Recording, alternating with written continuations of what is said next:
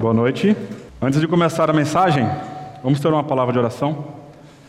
Como é bom poder orar, a gente se derramar na presença do Senhor, sentir a presença do Senhor. E um homem certa vez disse que a oração é a maior atividade do ser humano, porque por meio dela a gente se conecta com o Todo-Poderoso, Criador do Universo, o Senhor nosso Deus. Vamos orar? Pai, é com grande alegria que temos esse privilégio de chegarmos ao trono da Tua graça, mediados pelo precioso sangue de Jesus. Obrigado, Deus, porque hoje o Senhor chamou a Tua igreja, ela se reúne aqui. Ela canta louvores ao Teu nome, ela adora o Senhor como único Deus. E queremos, ó Pai, fala conosco. Pedimos que o Senhor nos visite com poder, que o Teu Santo Espírito possa aplicar aos nossos corações a Tua palavra, a despeito do pregador. Que ela possa encher os nossos corações, confrontar com a nossa realidade de vida, nos apontar para a solução que é Jesus Cristo. Pai, mais uma vez, queremos interceder pelo pastor Edson, por esse momento. Deus, te louvamos porque o Senhor o escolheu para passar por essa situação. E a nossa expectativa, Pai, é que possamos ter uma nova visão da Tua glória, enquanto experimentamos isso, enquanto vemos o pastor nessa situação.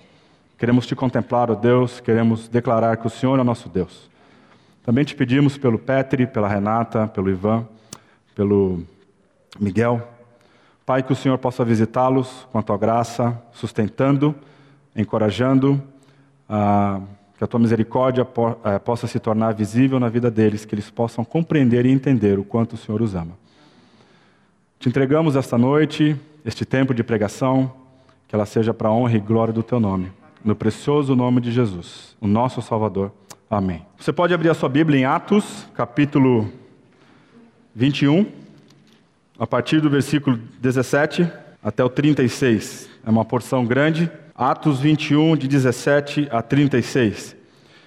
Tendo nós chegado a Jerusalém, os irmãos os receberam com alegria. No dia seguinte, Paulo foi conosco encontrar-se com Tiago, e todos os presbíteros se reuniram.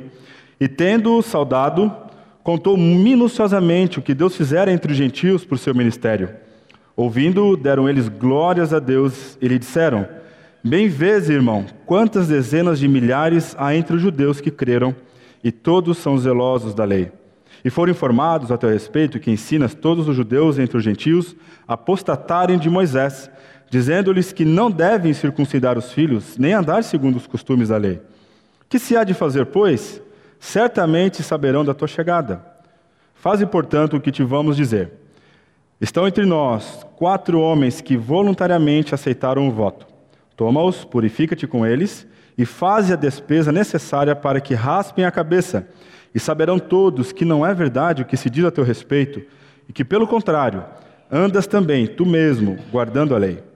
Quanto aos gentios que creram, já lhes transmitimos decisões para que se abstenham das coisas sacrificadas a ídolos, do sangue, da carne de animais sufocados e das relações sexuais ilícitas.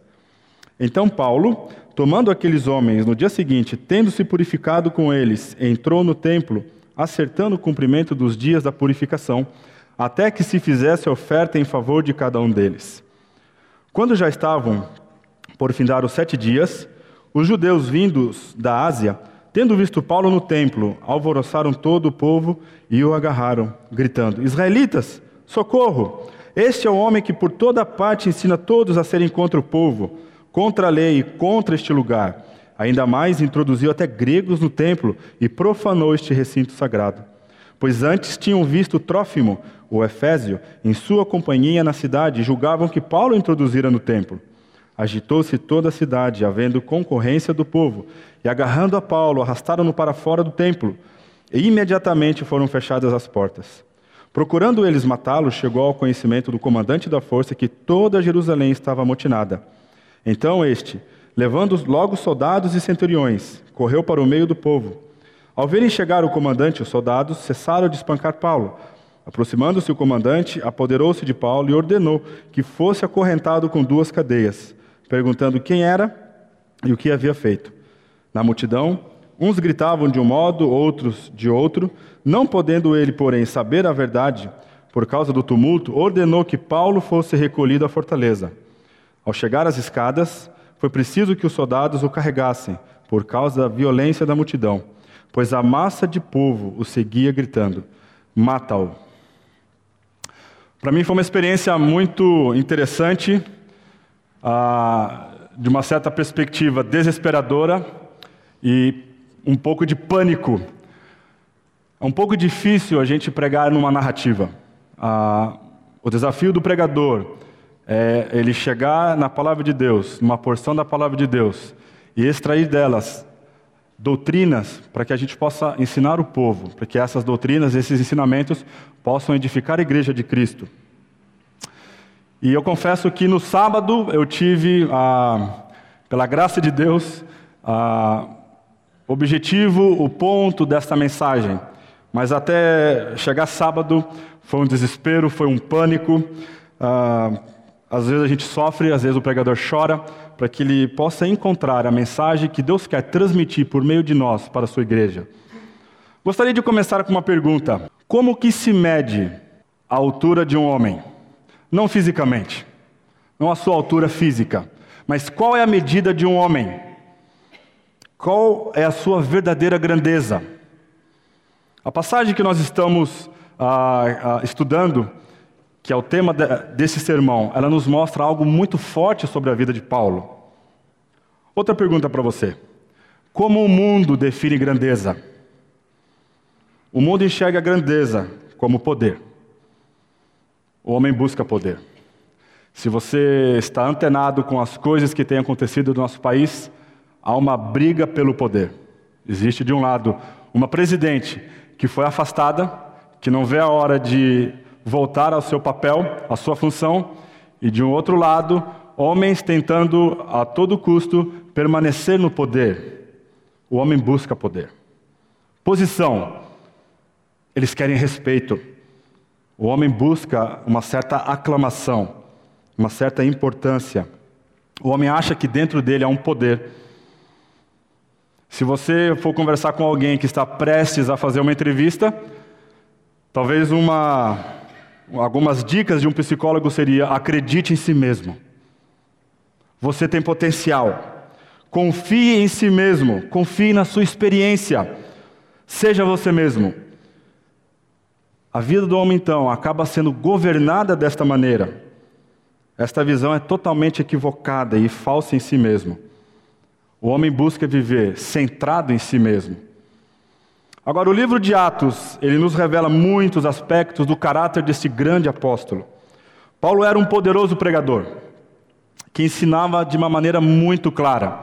Embora algumas igrejas, tanto de Corinto quanto de Gálatas, achassem a presença dele fraca, a linguagem dele fraca quando ele pregava, mas as suas cartas eram cartas de peso.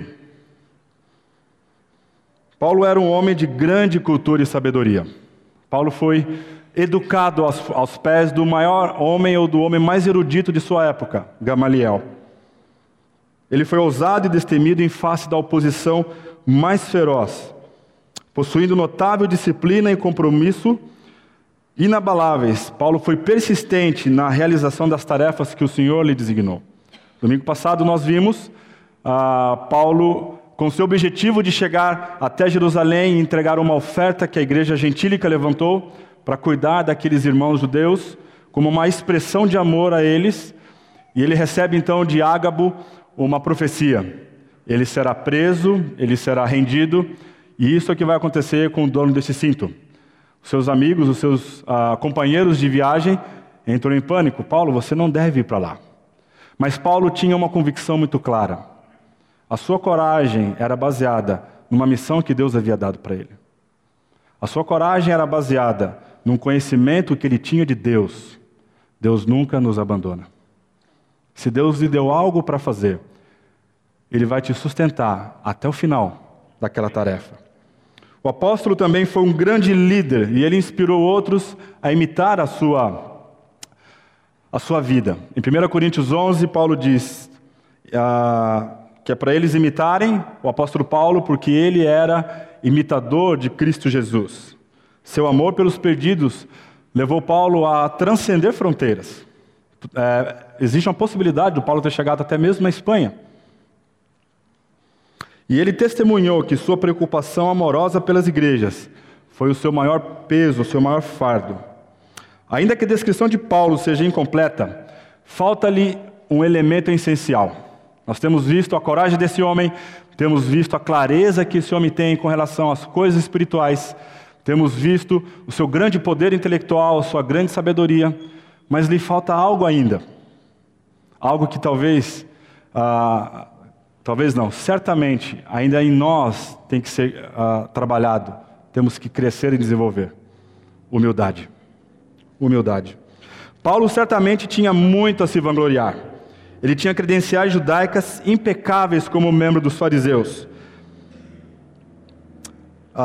Veja comigo Gálatas 1,14. Gálatas 1,14. E na minha nação... Quanto ao judaísmo, avantajava-me a muitos da minha idade, sendo extremamente zeloso das tradições de meus pais. Na nossa linguagem comum, Paulo não era fraco. Da idade dele, ele se avantajava sobre muitos. Filipenses capítulo 3, ele nos dá mais informações, na realidade, parte do seu currículo. Filipenses 3, do verso 5.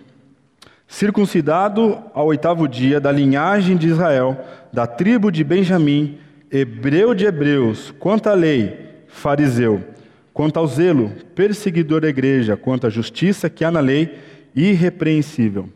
Veja como esse grande apóstolo era alguém que poderia se jactanciar do seu currículo, de quem ele era. Não é de admirar que Paulo caracteriza-se aos filipenses como um hebreu de hebreus. Como um apóstolo aos gentios, Paulo liderou a expansão do evangelho e o estabelecimento das igrejas em todo o mundo romano. Paulo foi o apóstolo para os gentios, enviado para os gentios. Além de sua visão no caminho de Damasco, ele foi pessoalmente visitado por Cristo, ressuscitado, várias outras vezes. Sobre essa terceira viagem em particular, ele recolheu o dinheiro das congregações gentílicas para dar aos pobres de judeus, como um símbolo, uma expressão de amor e um gesto de unidade. E assim como este pequeno grupo de homens chegam a Jerusalém com um saco cheio de dinheiro, ele se encontra com Minasson e depois ele tem o desejo de visitar Tiago. O que nós lemos aqui hoje é o último ministério de Paulo como um homem livre. Quando ele chega em Jerusalém, ele será preso. Ele não mais irá fazer o seu ministério como um homem livre. A chegada dele em Jerusalém marca um fim de suas viagens missionárias. Ele logo seria preso e continuaria a ser um embaixador em cadeias para o restante do período abrangido em Atos. De agora em diante, então, Paulo é um prisioneiro, que, aliás, é bom notar, não minimiza em nada seu ministério. Paulo, mesmo em cadeias, ele escreve pelo menos 4 cartas a 4 igrejas distintas. E eu creio que, dentro do plano soberano de Deus, ele permitiu que Paulo fosse preso, para mostrar que o evangelho não fica preso, não está em cadeias. Mesmo Paulo preso, o evangelho continuava a ser pregado, o evangelho da glória de Deus. Paulo também teve um privilégio único. A gente está tentando, então, construir aqui quem era Paulo, as suas características e aquilo que aconteceu com ele, ok? Paulo foi o único a ser arrebatado ao 3º céu, 2 Coríntios 12, 2. E seus sofrimentos pela causa de Cristo foram inigualáveis. Não teve um apóstolo, alguém na história da igreja, que sofreu como este homem sofreu. Ele tinha realizado todos os sinais de um apóstolo, e em nenhum sentido ele foi inferior aos apóstolos mais eminentes. Todas as revelações que ele recebeu, juntamente com o seu conhecimento e feitos, poderia ter feito de Paulo alguém orgulhoso. Alguém com o currículo de Paulo. Alguém com uma conversão tão singular como ele teve. Ele indo para Damasco, com cartas para colocar em prisão aqueles que são do caminho, até mesmo matá-los. Enquanto ele fazia isso, o Senhor Jesus Cristo se encontra com ele. E nesse encontro com o Senhor Jesus Cristo, quando Jesus nos encontra, a nossa vida muda. a nossa vida muda. Paulo não mais era um matador de crentes ou de cristãos. Paulo agora os amava. Paulo agora era aquele que pregava o evangelho da glória de Deus, para que pessoas viessem ao conhecimento de que existe um Redentor, um Salvador, que é Jesus Cristo o Senhor. Ele era um homem também muito gentil, gracioso e humilde. E a sua humildade pode ser vista nessa sessão. Veremos aqui então três circunstâncias que demonstram a humildade de Paulo. Em primeiro lugar, a humildade de Paulo é manifestada quando ele comunica os frutos do seu ministério. Olha aí, Atos 21, de 17 a 20. Tendo nós chegado a Jerusalém, os irmãos nos receberam com alegria. No dia seguinte, Paulo foi conosco encontrar-se com Tiago e todos os presbíteros se reuniram. E tendo-os saudado, contou minuciosamente o que Deus fizera entre os gentios por seu ministério. Paulo reconheceu que os frutos, que os resultados do seu trabalho ministerial eram uma atividade de Deus. Atividade de Deus em salvar pessoas. Paulo ele tinha em sua mente que ele era simplesmente um instrumento nas mãos do Redentor. Observe como Paulo relata as coisas que Deus tinha feito, ao invés das coisas que eu fiz. Como é muito fácil a gente cair nesse caminho de fazer algo, ter uma atividade aqui na igreja, um ministério aqui na igreja, e foi eu quem fiz. Paulo era muito claro quanto à atividade de Deus, era Deus que estava fazendo. A salvação, então, é uma obra única e exclusiva de Deus. Foi Deus que planejou resgatar o homem, o perdido pecador, na eternidade passada. Antes mesmo do homem ser criado, Deus havia planejado. Um de nós será o resgatador do homem. Um de nós irá descer à terra. E é fantástico quando nós pensamos assim: por que Deus não enviou um segundo Adão? Você já parou para pensar? Deus não enviou um segundo Adão, porque certamente esse Adão falharia, assim como o primeiro falhou.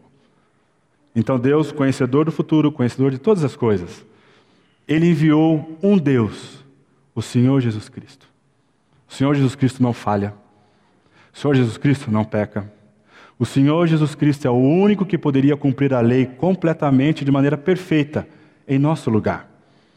A salvação, então, é uma obra única e exclusiva de Deus. Paulo não era orientado pelo seu orgulho, ou algum traço de orgulho. Agora nós precisamos entender o que é orgulho. Orgulho é quando os pecadores desejam prestígio e a posição de Deus e se recusam a reconhecer a sua dependência de Deus.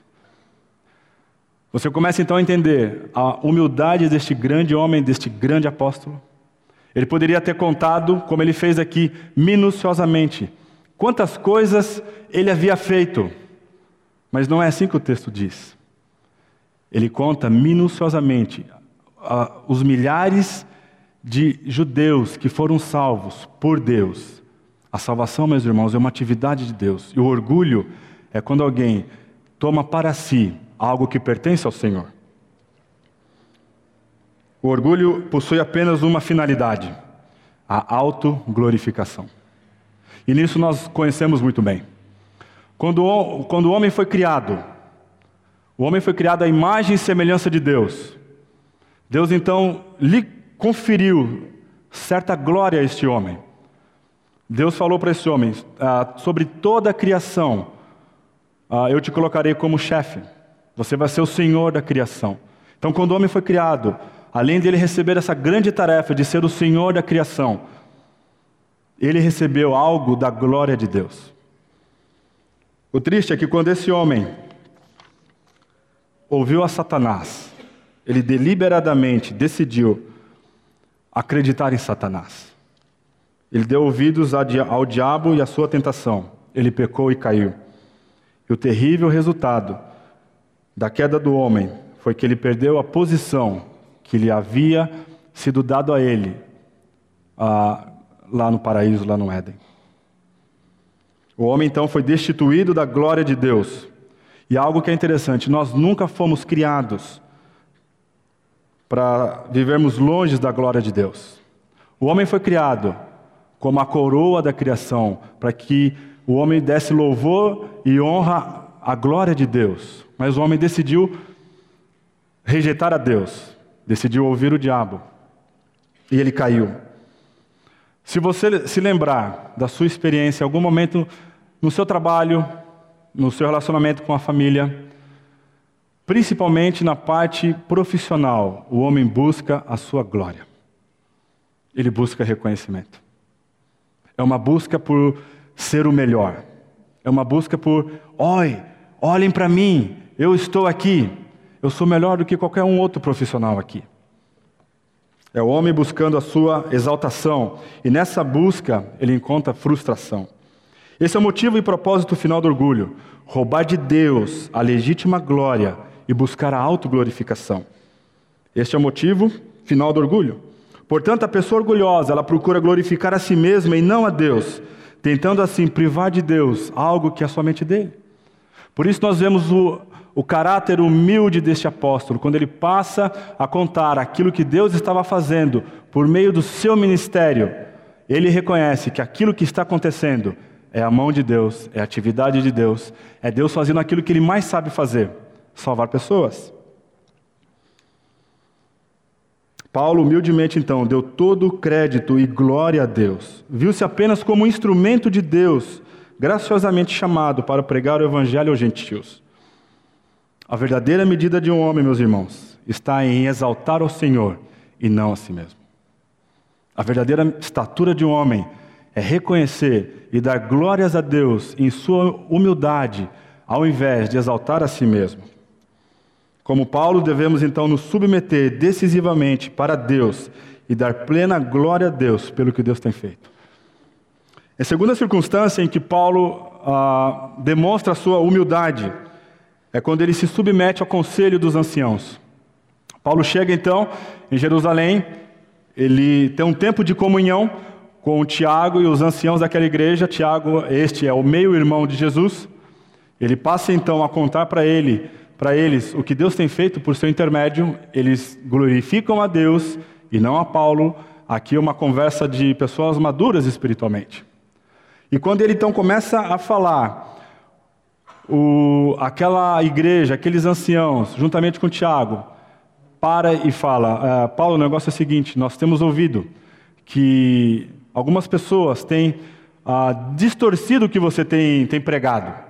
Elas estão dizendo que você tem incentivado a abandonar Moisés, abandonar a lei, a não circuncidar mais. Mas se você se lembrar, Paulo circuncidou o próprio Timóteo. Paulo não estava aqui tentando abandonar a lei, abandonar aquelas práticas. Paulo tinha na sua mente muito claro de que aquele cerimonialismo, aquelas leis dietéticas, aquilo não conferia salvação a uma pessoa. Agora, se você se lembrar, nós estamos num processo de transição, ok? Os judeus, por centenas de anos, eles faziam isso. Eles observavam a lei.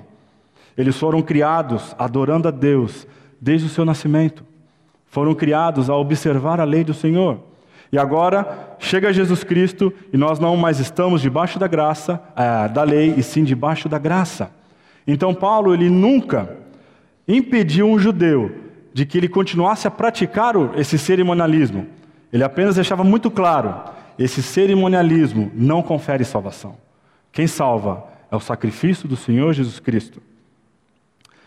E nessa sessão, então, Paulo se humilhou perante a autoridade cristã, submetendo-se de bom grado para a edificação da igreja. Se Paulo tivesse uma atitude arrogante ou orgulhosa, ele não teria dado ouvidos a essas pessoas. Não, eu não vou fazer isso. Não é verdade o que eles estão falando de mim, eu não preciso fazer esse voto.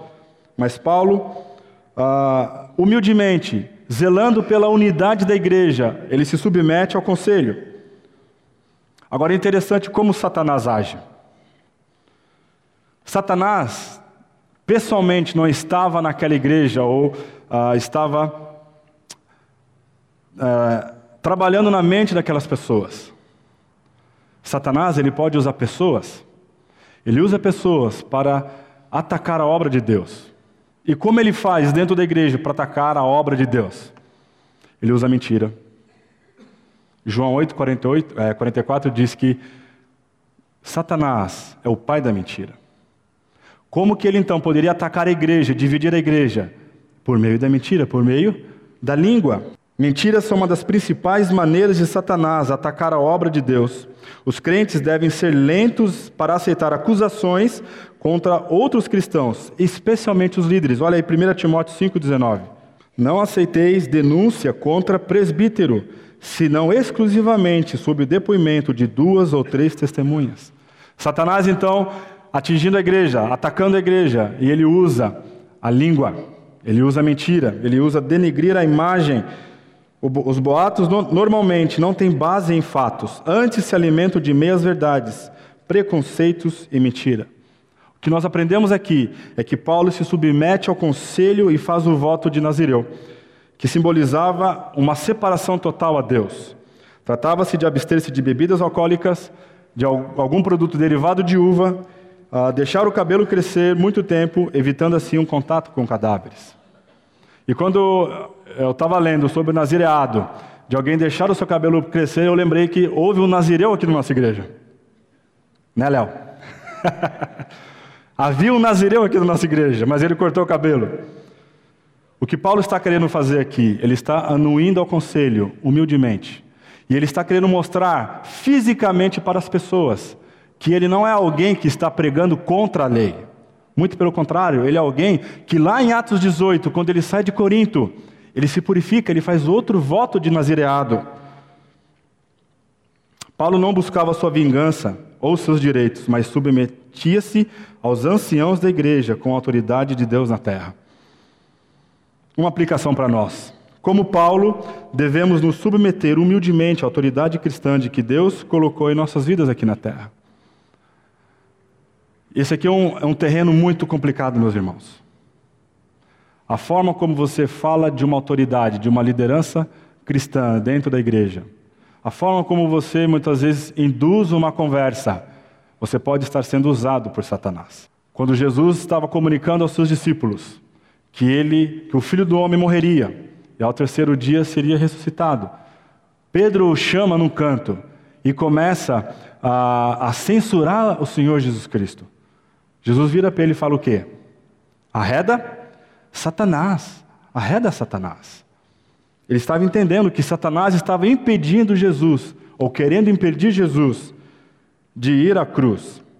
Em terceiro lugar, terceira circunstância, sendo espancado e preso indevidamente. Paulo se humilhou perante a perseguição dele como sendo plano soberano de Deus para ele aceitar. Lembram-se, o Espírito havia avisado Paulo que o que aguardavam de cidade em cidade eram cadeias. Quando Paulo chega na casa de Filipe, Ágabo está lá e ele confirma aquilo que Paulo havia recebido do Espírito Santo: você vai ser preso. Ágabo não estava impedindo Paulo de ir para Jerusalém. Ágabo estava apenas confirmando o que iria acontecer com ele. Nós vemos a humildade desse homem em meio à violência da multidão brutal. Paulo ficou em silêncio. Se você se lembrar, quando Jesus Cristo estava no jardim, poucas horas antes dele ser levado à cruz e morrido em nosso lugar, os soldados chegam e um soldado chamado Malco tem a sua orelha feita uma cirurgia ali, né? Pedro arranca da espada e na verdade ele tenta decapitar aquele homem, mas como ele é muito esperto, a espada pega e tira a sua orelha. E Jesus Cristo vai lá e passa a superbonda e cola aquela orelha. Paulo ele não reage dessa forma.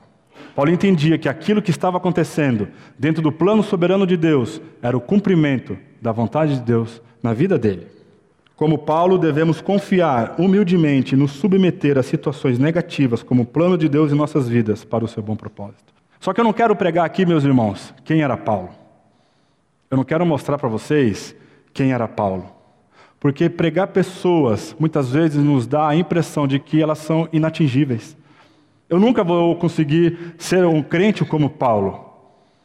Eu quero mostrar agora para vocês como que Paulo poderia responder com humildade a essas situações. Qual era o segredo? Qual era o segredo deste grande apóstolo? Qual era a fonte disso tudo? Não foi seu temperamento. Paulo não era dotado de um temperamento pacato, de um temperamento manso. Não era uma qualidade que ele herdou de seu berço. E agora eu falo com muito cuidado. Nem mesmo o exemplo de Jesus Cristo, como o maior homem humilde que viveu nessa terra. O que habilitava este homem, o que capacitava este homem a agir com humildade, não era a vida de Jesus, não era o ensinamento de Jesus. Tudo isso é muito glorioso. Era a morte de Jesus. O que capacitava esse homem a agir desta maneira, o que capacitava e habilitava esse homem a responder com humildade, com sabedoria, a poder dizer, sede meus imitadores como eu sou de Cristo, foi a morte de Jesus Cristo na cruz.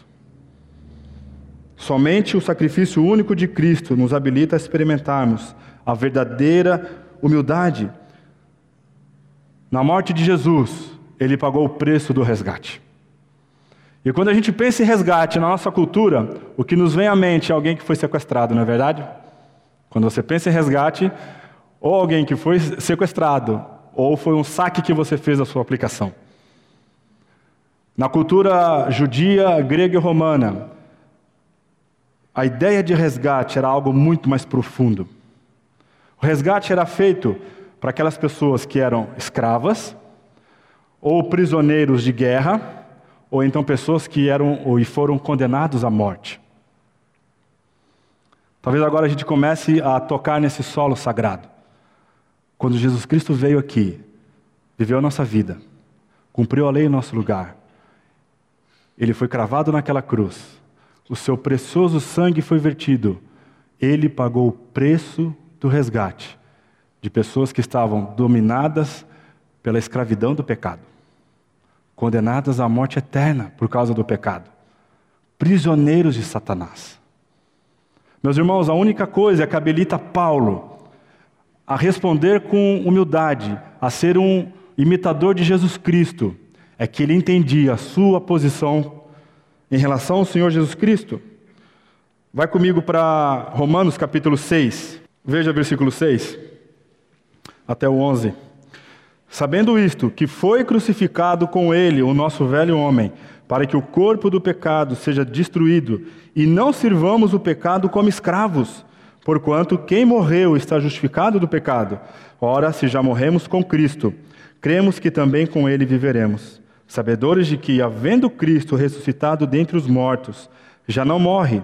A morte já não tem domínio sobre ele, pois, quanto a ter morrido de uma vez para sempre, morreu para o pecado, mas quanto a viver, vive para Deus. Assim também vós, considerai-vos mortos para o pecado, mas vivos para Deus em Cristo Jesus. Paulo entendia qual era a sua situação, qual era a sua posição em Cristo Jesus. Paulo foi crucificado com Cristo. E quando o texto diz, em Gálatas 2, que ele foi crucificado com Cristo, o que Paulo tem em mente é que o seu eu foi mortificado. O que guia e orienta este grande apóstolo não é mais a sua vontade pecaminosa, não são mais os seus desejos pecaminosos, não aquilo que ele quer fazer.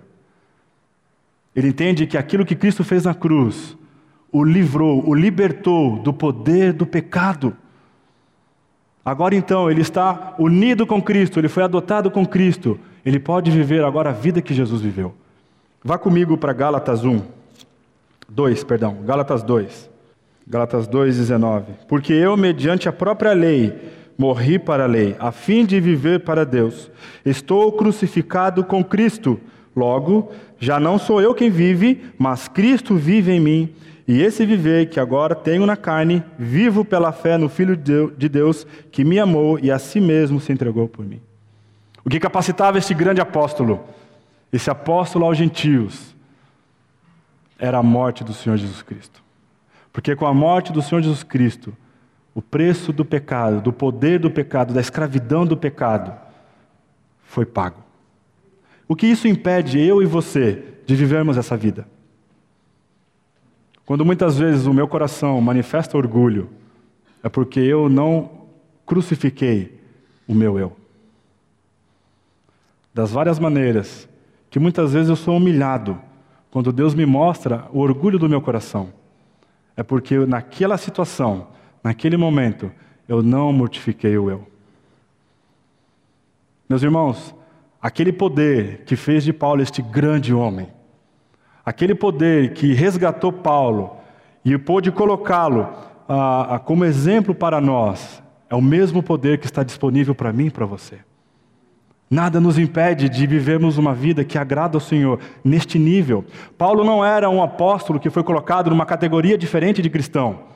Para Deus isso não existe, meus irmãos.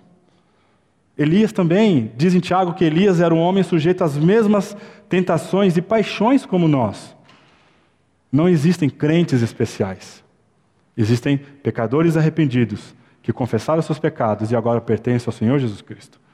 Eu e você somos essas pessoas. Esse grande apóstolo encontrou a fonte do seu poder. E a fonte do seu poder era estar unido a Jesus Cristo. Era mortificar o eu. O sentido da vida dele passou a fazer toda a diferença. Jesus Cristo agora é o sentido da sua vida. E em 1 Timóteo 1, ele nos dá o seu testemunho. Veja como esse homem era. 1 Timóteo 1:12. Sou grato para com aquele que me fortaleceu, Cristo Jesus, nosso Senhor, que me considerou fiel, designando-me para o ministério. A mim, que noutro tempo era blasfemo, perseguidor e arrogante, mas tive misericórdia, pois o fiz na ignorância e na incredulidade. Transbordou, porém, a graça de nosso Senhor com a fé e o amor que há em Cristo Jesus. O que transformou esse homem?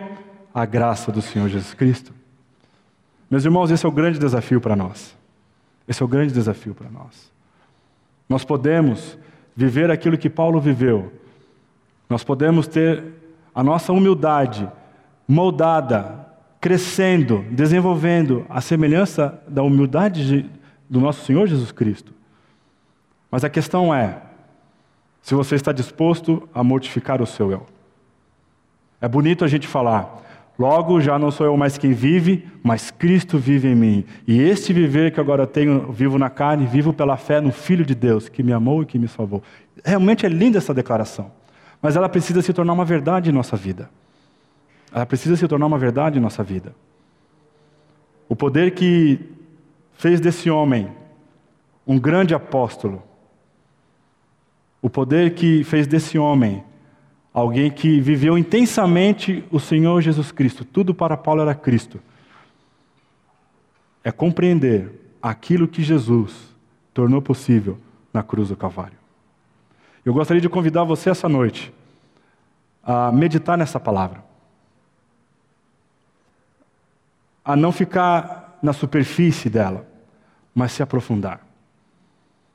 De você entender que Jesus Cristo te comprou, que nada além do sangue de Cristo pode tirá-lo das mãos dele. Que Jesus Cristo começou uma obra em você e que ele vai completá-la até o dia de Cristo Jesus. E essa obra é de conformar você e eu à semelhança do nosso Senhor Jesus Cristo. Amém? Vamos orar? Senhor Deus, muito obrigado por este dia. Te louvamos, ó Pai, pelo grande privilégio de estarmos na Tua presença. E, Senhor, obrigado pela vida do apóstolo Paulo, que nos desafia, nos encoraja, nos mostra, ó Deus, o caminho. E o caminho é o nosso Senhor Jesus Cristo. Obrigado porque ele veio, morreu em nosso lugar, pagou o preço do nosso resgate. E agora, ó Deus, livres do poder do pecado, livres das garras de Satanás, podemos viver a vida que o Senhor planejou para nós. Te louvamos, ó Deus, porque na Tua obra de nos conformar à imagem de Jesus, o Senhor não falha. E queremos, ó Pai, que o Senhor continue a moldar o caráter de nosso Senhor a cada dia em nossas vidas. É no precioso nome de Jesus que oramos. Amém.